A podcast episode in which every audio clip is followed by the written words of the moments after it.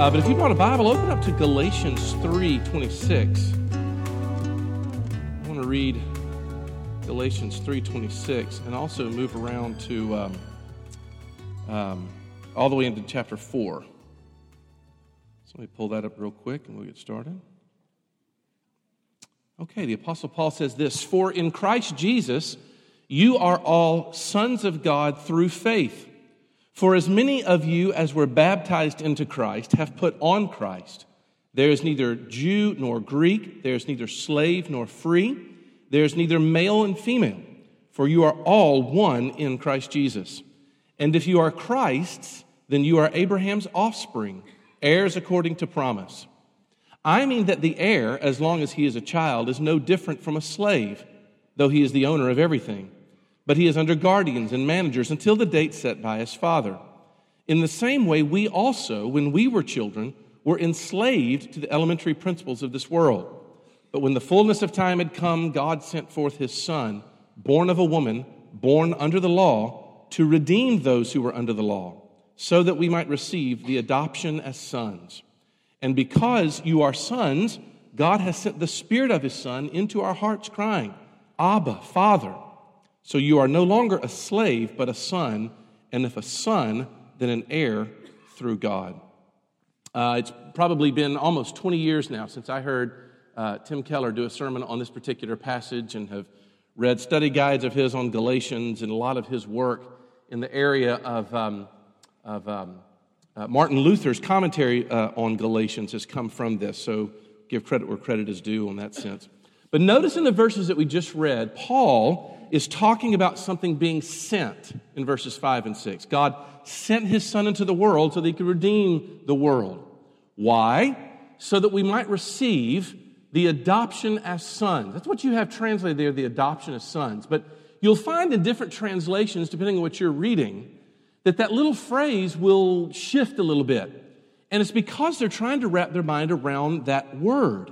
What, what Paul is literally saying, if you were to translate it in literal English, He's saying that you, you, you were receiving, when Christ did what he did, sonness, childness, sonship, if you will. And that's the reason why they break it out into this, this phrase, adoption as sons. Um, look, Paul was talking about something that would have immediately been known in the Greco Roman world in which he was ministering. And that is a, a, an experience of family management known as adoption. Uh, and it's absolutely beautiful. And it's beautiful for all kinds of reasons. It was, it's so much so, we're going to look at it this week, and then Clay Dabbs is going to look at it again next week uh, as we sort of consider this. But there's not a whole lot of more transformational truths that we can look at in the order of salvation, the study we've been doing this winter, uh, than to look and consider as you spend that diamond one more time that not only did God secure for us a legal status as not guilty before the judge of all the earth, like we talked about last week in justification. But now we find that that justification was intending to secure for us something in family terms. And there's really not a better way to get at some of the heart of Christian experience than to look at the doctrine of adoption. Again, Paul was talking about a legal transaction that would have happened when a wealthy person who had no heir would try to do something as they came to the end of their life to secure their inheritance. When all the papers came through, their status had completely changed. Uh, Francis Lyall, in his book, uh, Slaves, Citizens, and Sons, says this. He says, The profound truth of Roman adoption was that the adoptee was taken out of his previous estate and placed in a new relationship of the son to his, to his new father. All his old debts were instantly canceled and in effect, the adoptee started a new life as part of this new family. On the one hand, the father owned all of his offspring's property and controlled his personal relationships and had the rights of discipline. But, listen to this. On the other hand, the father was liable for the actions of the adoptee, and each owned the other reciprocal duties of support and maintenance. In other words, it means that when that person came in and was officially adopted, they received what the Westminster Confession calls in the Westminster Shorter Catechism, this little document that we use to summarize all the major points of our theology in our denomination. It says that they received the full rights of sons with all of the rights and privileges of being sons. We actually are joined into a family. Um, a number of years ago, and I'm going to return to this illustration as we get through it. Um, I was talking to a friend who was helping me to counsel another, a former student in another city. And the life of this former student had really just fallen apart. Uh, they had had what the doctors refer to as a psychotic episode. Some of you may be more or less familiar with these kinds of things. But he really found himself in a place of really utter helplessness to be able to know what to do.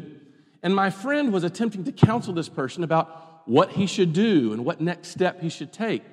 And in the midst of our sort of strategizing, my friend was saying, he said, Look, when you reach moments of nadir, like the one that this guy is at, you just go home. That's what you do. He said, The meaning of home is where you go where I need a safe place. I need a place to retreat from it all. Home is that spot. And so, what you begin to find is, is, is you, you find a great spiritual question there. What is it that you turn to when you reach the nadir of your life? Because your real religion is whatever you turn to when the chips are down.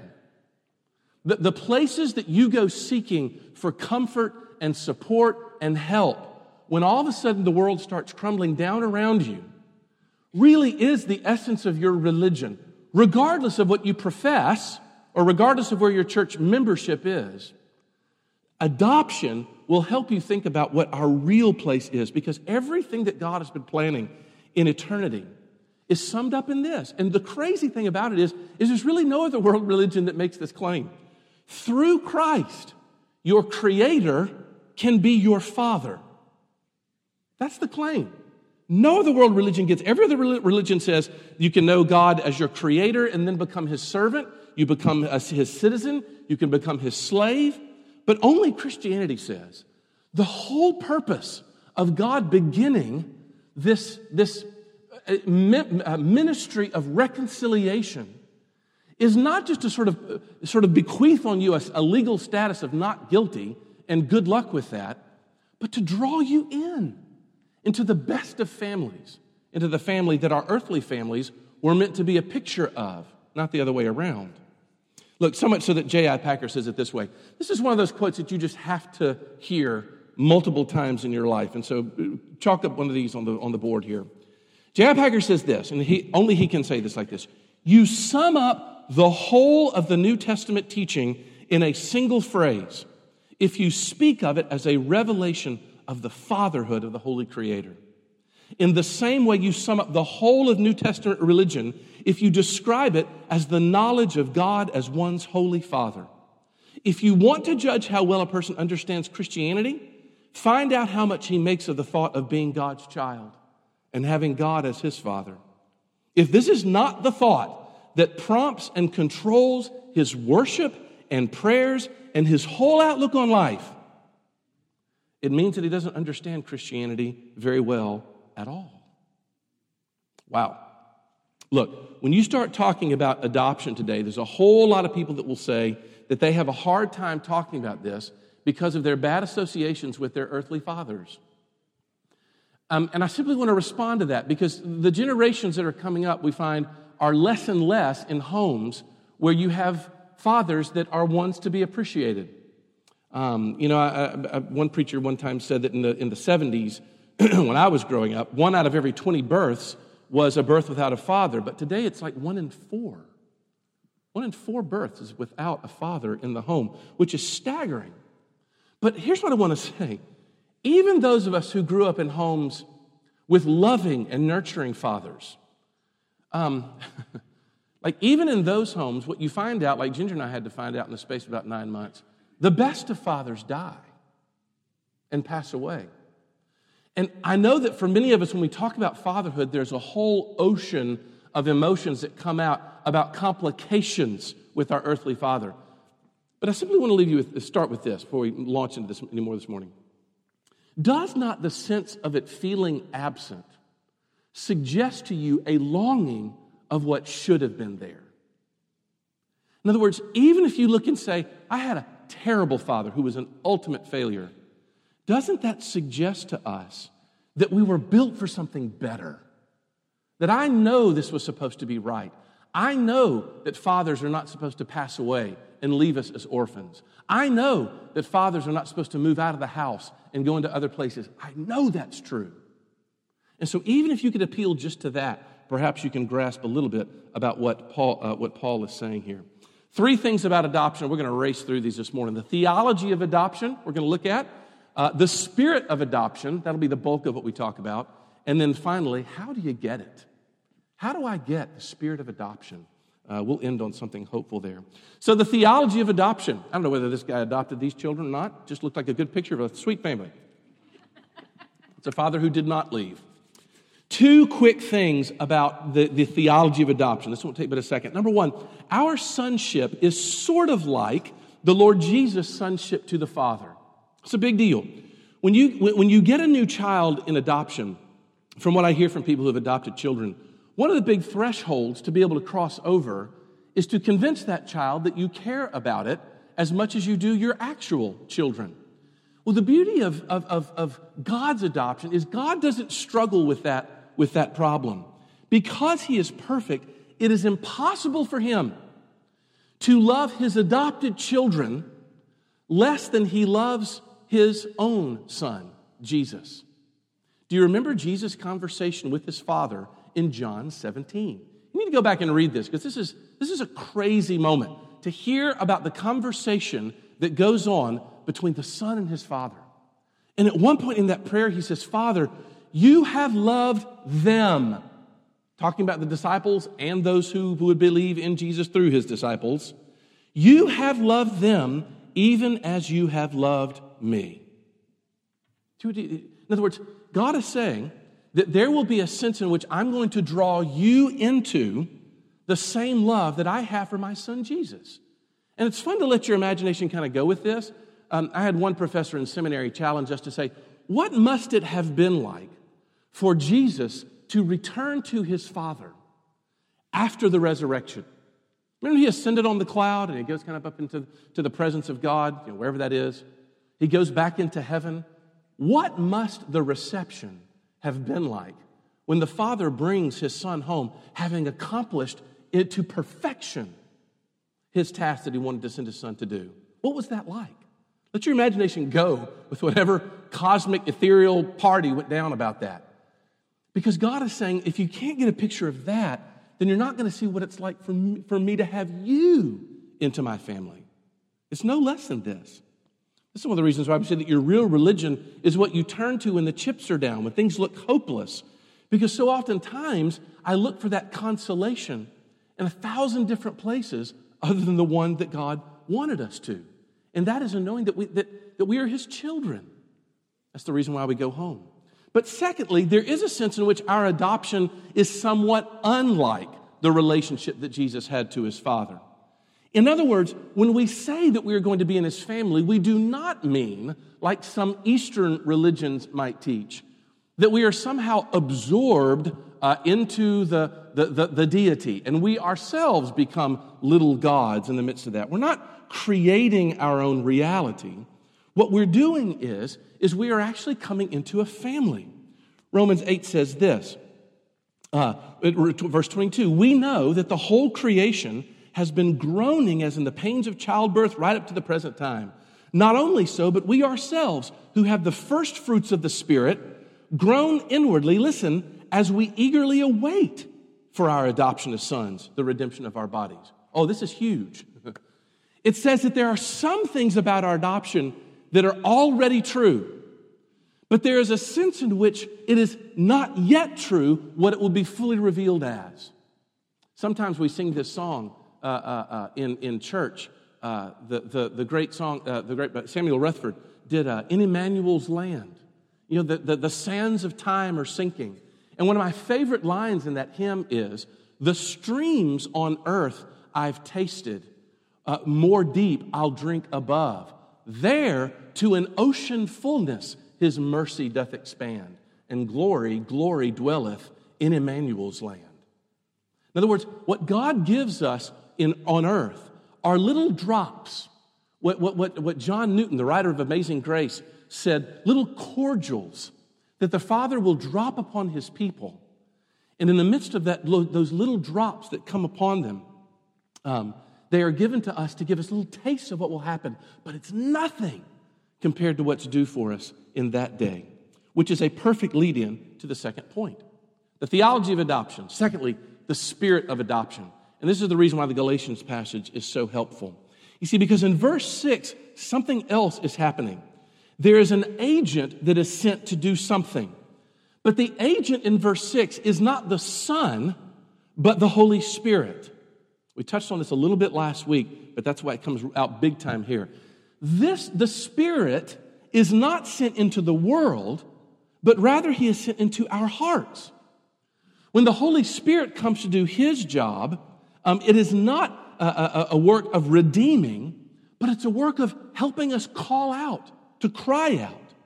And the result of the Spirit's working is not a legal and objective status as sons, like we talked about in uh, uh, uh, last week in justification. But are you ready for this? The Spirit's work is to give you a subjective experience of your God so that you can refer to Him as Daddy. Now, this is crazy because many of you are looking at being like, you know, I like having come to a Presbyterian church, but there's sometimes I don't like coming to a Presbyterian church. Because here, we are terrified of ever talking about our feelings.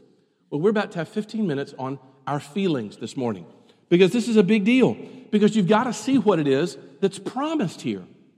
Look what's promised. The whole outline just came up. I'd normally do them one by one, but now you can see where we're going with this. Look, what is promised to us is, a, is an experience. We already have the status. Being a child of God is assumed in this passage. What it's saying is that God sends the Spirit into our hearts for a subjective experience of His love that is a whole different realm from our legal status. In other words, He's going into us to help us feel like we are children of God. And boy, what a big, what a big discussion this is. You claim what the Son does. You make a claim to what Jesus, the Son, does. But you experience what the Spirit does here. Um, look, this is one of these things that comes to us in a very vivid way. And we, as Reformed Christians, uh, we call ourselves the Reformed tradition because it's out of the Reformation. That's what the word Reformed means. But we claim a lot of this uh, uh, that's over and against a lot of the experience centered world out there. Like, you know, I grew up in a church less, and I was very much like this, where the experience was the essence of your religion. And thank goodness, you wonderful Presbyterians, you're more interested in my mind. Oh, but that actually is unfair to our forebears. Because there is a huge amount of writing that was done by the Puritans and even modern day Puritans like Sinclair Ferguson uh, about the spirit of adoption. Uh, Sinclair has this wonderful, um, his friends call him Sinclair. Um, he has this wonderful little book called The Children of the Living God and a chapter called The Spirit of Adoption. He talks about what happens when the prodigal son comes home. Do you remember this? The prodigal son is, is feeding slop to pigs, which is the worst job he could have. And he suddenly remembers that the slaves in his father's house have it better off than he does. And so what does he do? He kind of picks up and he rehearses this, this speech, does he not? And the speech goes like this Father, I am not even worthy to be called your son. Just let me live on your estate as one of your hired men. Remember that part in, in the thing? But then as he journeys home, his father sees him coming from a far way off and he comes and welcomes him. And the funny thing is, is the servant, uh, the son doesn't even get half of his little speech out. Father, I'm no longer be worried to call your son. And the father's like, yeah, yeah, whatever. Start the party. You're home. He won't even let him go into his whole make me a slave again, not a son. And Ferguson sees something significant about this. Listen to this. This was, this was as transformational a paragraph as I read when I got out of seminary. I hope it's good for you. Although the story of the prodigal son in Luke 15 is probably the best known and loved of all of Christ's parables, the lesson it teaches us is often overlooked. Jesus was underlining the fact that the reality that the reality of the love of God for us is the last thing in the world to dawn on us. As we fix our eyes upon ourselves, our past failures, and our present guilt, it seems impossible that the Father should love us. So many Christians, this was the line that moved me. So many Christians go through much of their lives with the prodigal suspicion. Their concentration is on all their faults and their failure. All their thoughts are introspective. And that's why in the Greek, John's, te- the text, John's statement in 1 John 3 1 about the Father's love begins Behold, what manner of love is this? Like the prodigal, we have a native inability to believe that salvation is completely by grace and love. We are slow to realize the implications of this. We have the status of sons, but we struggle with the mindset of a hired servant. Are you a slave or are you a son? Because what's funny is the, the, the, the, the overflow of your life will answer that question for you. There's lots of Christians that can be like, yeah, yeah, Les, I got it. Like, go, move, next point. I know, I'm a child of God. Cool, awesome. Really? Do you know that? Sinclair Ferguson says, I'm not sure you know that. What's the difference between having a, a, a, a, father child relationship with God and having a boss employee relationship with God? Why are you so sensitive to criticism? Why do you feel like such a failure? Why is it when disappointment comes, does it take us so long to live a normal life again? Why is it whenever you have to ask forgiveness from someone, there's never any joy in that restored relationship? Why does it feel like a death for you to say, I'm sorry to someone, all for the purpose of restoring a relationship? Why are you secretly comparing yourself to other people all the time? Why are you filled with jealousy and bitterness and self doubts? Because we can talk about believing in the doctrine of adoption, but until that experience comes over us, where the Spirit comes in and actually changes our lives. The prodigal son may look to you to be very humble. Look how humble he was. But to some degree, the Father will not let him stay there. And it is not the normal Christian life to live in that state of misery. Um, uh, Keller told this story in a sermon on this about, about a story about Alexander the Great, who apparently had a, a soldier, sort of a, a, general of one of his, who uh, was low on money, but his daughter wanted to get married. And so this general goes into Alexander the Great and says, I need money. I don't have any. And my daughter wants to get married, and I want to be able to put on a good thing for her. And Alexander the Great says, That's fine. How much do you need? Well, then the soldier uncorks this like crazy amount of money. And Alexander the Great kind of sits back a little bit and grins a little bit and says, Yes, it's all yours. Now go. Well, as the man walks out, all of the attendees around Alexander the Great are being like, What? You're going to give him that much? And Alexander says this in the midst of this, whatever the story came out. He said, This man has done me a great honor by asking me for such a ridiculous sum. Because him doing so shows, shows that he believes me to be both fabulously wealthy and incredibly generous. That's the compliment he just showed me. So that when the prodigal son comes to the father and says what he says, he's basically saying, I don't believe you to be either wealthy enough or generous enough to actually make me a son. And that's an insult. Ferguson goes on. The reason why Paul, when he talks about the Holy Spirit in Galatians 4 6, is saying that if a fact that God has adopted us into his family, then the Spirit must come and assure us that that's true. The Spirit must enable us to live in the enjoyment of such a rich spiritual blessing. So, he sends his Spirit into our hearts, bringing us the deep, spiritual, and psychological security that rests in the objective fact that our sins are forgiven and we completely belong to the Lord. You know, in the parable, it comes like this. You know, the son doesn't believe that the father is wealthy enough or good enough, but, but good enough. But you know what the father does? The first thing it records him doing is to kiss him. he leaps upon him and to kiss him, which leads it to uh, the great Baptist preacher, uh, Charles Haddon Spurgeon. You gotta remember that name. He's one of the important ones. Uh, our Reformed Baptist brothers are our brothers because of Spurgeon. Spurgeon was a Calvinist. And so he would come in and preach God's grace in the most beautiful of ways. And it, but he loved to preach just on a couple of words. He always had like, like the word thee. And he preached a whole sermon on the word thee in this text. But he's got a sermon called And He Kissed Him. And in the midst of that, he's talking about, uh, uh about this metaphor of the father coming and kissing the prodigal son. And he says, that's what we're after. He says, We're not talking about that objective statement of God coming to us and, and doing a work for us on the cross 2,000 years ago. He's talking about receiving a kiss that only the Spirit can give to us. Uh, and, and Martyn Lloyd-Jones actually dredges up an old illustration from Thomas Goodwin. He was an older Puritan from way back in the day, the 1700s or so, who told a story about walking down a street, and I told this recently, and seeing a father walking along with his son. And as they're walking down the street, suddenly the father, for no reason that Goodwin could ascertain, scoops up his child and pulls him up in his arm and he just gives him a big kiss.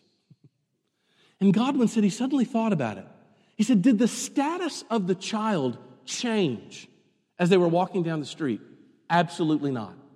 He was no more a child in his father's arms than he was simply walking alongside him. But oh, how much greater was the experience of his sonship in the moment of, of being in his father's arms. That's what God was talking about. That's what Galatians is talking about. This is exactly what's being described. And so Spurgeon goes on to talk about this. I've used this illustration on the Union with Christ one. He said, Some of us have known what it means to be too happy to live. The love of God has been so overwhelmingly experienced by us on some occasions that we almost had to ask God to stop the delight, for we couldn't endure it anymore.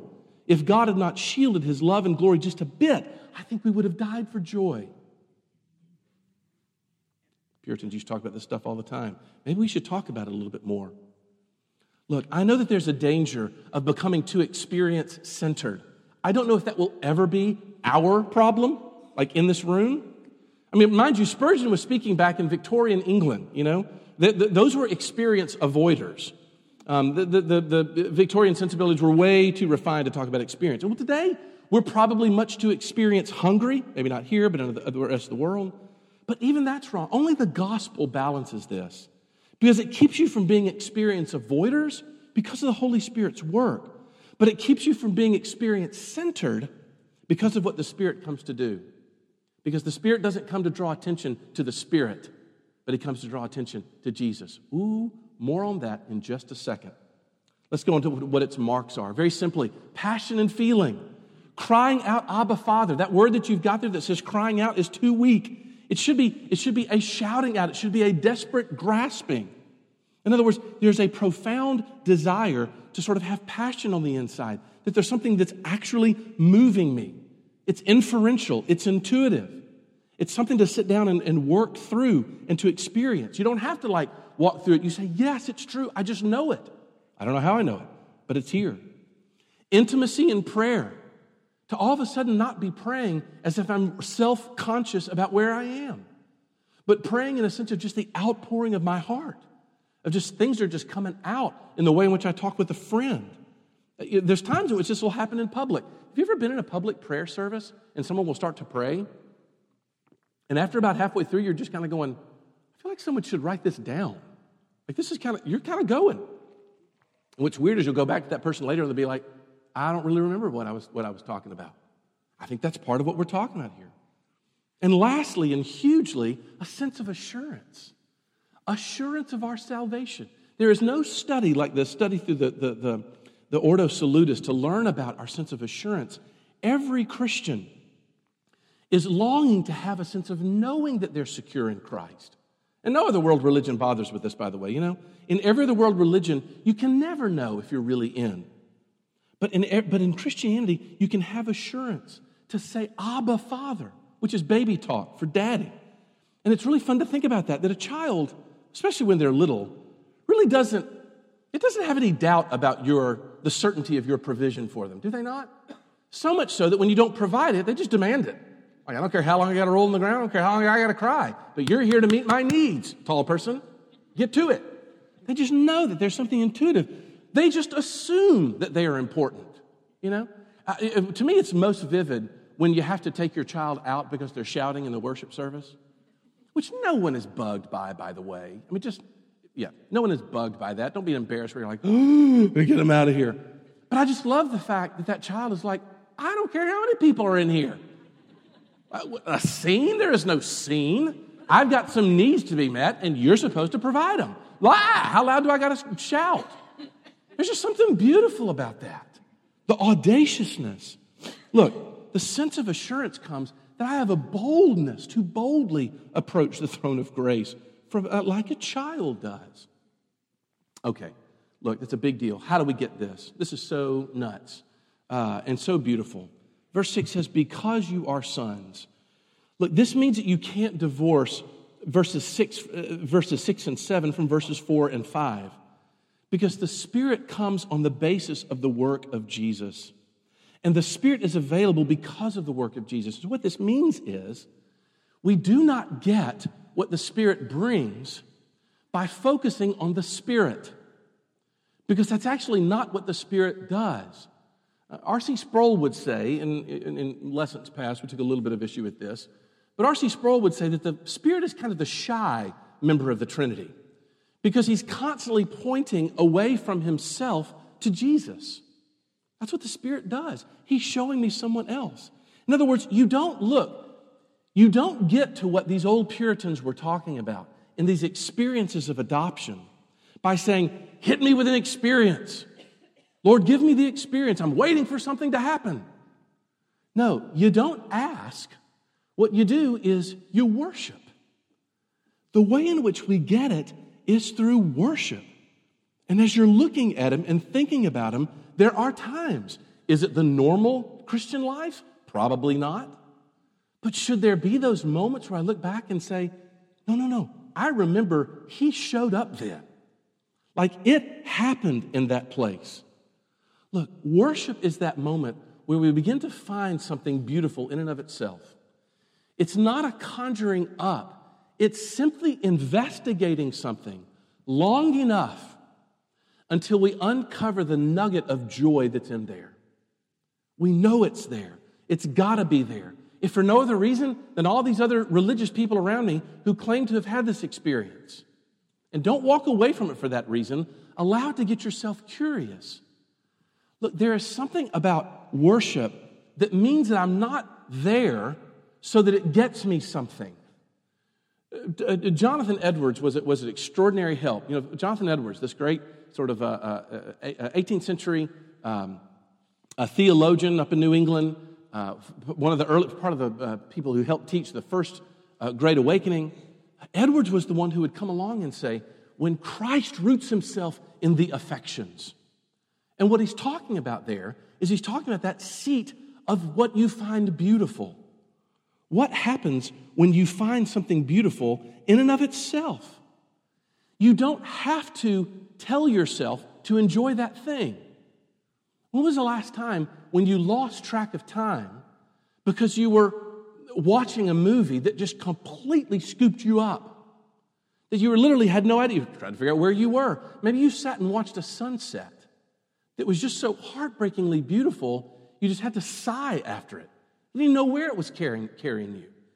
Well, the funny thing about those experiences is it's, it, there, it wasn't a means to an end. The thing itself was the enjoyment of itself. The, that is the seat of your beauties, of what you find to be beautiful, beautiful. And so, in the end, what really transforms us are these moments of beauty. Look, y'all, when we gather together for worship, the reason, the goal, the, the, the, the experience that we are wanting for Sunday morning worship is to freshly find that thing of beauty again that would keep uh, that, that has been distracted by a thousand different beauties. My career looked to be very beautiful this week, we would say. It was something that I landed the big sale. I, I won the big case. I, I, I closed the big client. And that looks at us and says, ah, there's something beautiful because it feeds me. But it's so short lived, isn't it? There are times in which we can look and say, I looked at my children and wanting them to be obedient to me was my life. There was a beauty there. And I found that that idol of my own children's happiness can sometimes bless me and sometimes it curses me when they grow wills of their own and they walk away and they don't take their greatest joy in me anymore. It's hard, isn't it, mamas?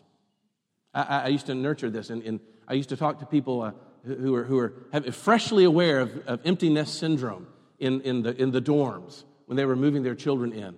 When I, when I worked for RUF, we would go through the dorms on moving day to sort of greet people, and I would give them invitations to RUF. Um, it's funny, parents loved me.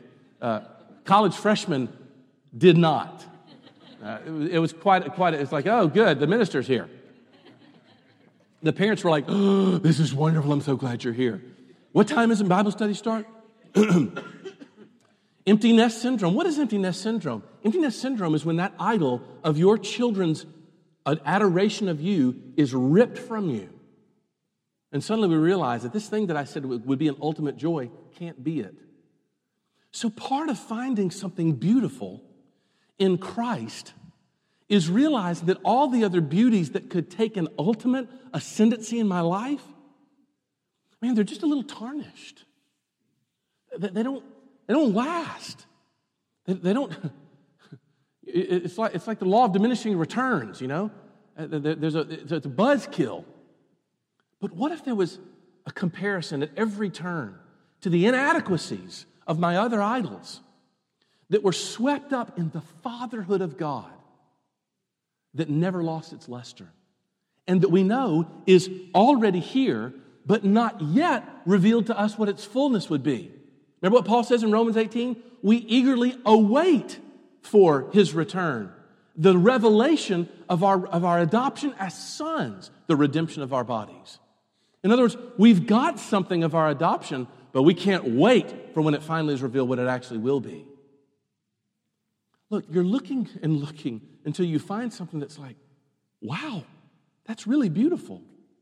And it's transformational. I, I can't talk about the idea of, of transformation uh, in beauty without talking about uh, uh, my, one of my favorite all time movies, uh, Babette's Feast. Babette's Feast won the 1986 uh, Best Foreign Film, and it's the simple story of a, a highly religious uh, Dutch village sometime around the turn of the century that is visited by a, um, a, a, woman who's been run out of France uh, from, the, from all of the civil wars going on in France. And as she comes and sort of engages herself in the life of this community, she finds that this community is completely broken. Uh, they argue all the time, they bicker with one another, they're in the midst of all kinds of fights and backstabbings, and they have nothing to say but gossip towards each other. It's just a broken loop, but they are all very religious, very pious. And throughout the movie, you see the ministers among them trying so hard to get them over their battles. But you know, it never works. They just get worse and worse until such a time as this French you know, refugee comes into their household and decides that on the basis of having won a huge amount of money from a lottery that she kept from her time in France, she's going to cook them a meal. And it's amazing to watch the cinematography of this movie as it goes from very gray and bland to, to, to sparkling beauty as she lays out this extraordinary meal for these people. And over and over again, you watch the people as they, as they taste this incredible food. Because what they don't know is that this beggar woman from France was actually at a time the most sought after chef in all of Europe. That, that, that, that, it says in the movie that when people would come and dine at her table, that it was like a love affair. That French generals would say, Look, you know, there's hardly, I, I've seen a lot of things, and there's a lot of things that I would not give up, you know, to get the things that I want. But I tell you what, I'd give up a lot to be sitting and have a meal by this woman. And here she is in this tiny little poverty stricken, argumentative little village. And she does this unbelievable act of beauty. And the movie is so perfect because you just watch as they sort of taste and see the goodness all around them. Suddenly, all their objections just start to melt. Suddenly, all they do, they look at each other and their relationships are repaired as they smile at each other for the first time in years. Now, what happened? Did they focus on their fighting? Did they beat themselves up for their lack of faithfulness in, in their being a, an agreeable community? No. They sat and tasted that the Lord was good. They heard his fatherly benediction. And in those moments, they walked away changed. Why did you come here this morning? What, what, what is the meaning of our gathering? If it's not to stand and to gaze upon the beauty, beauties of the Lord and the wonder of His holiness and the joy that comes that we together are joint heirs together with Christ and children of the King.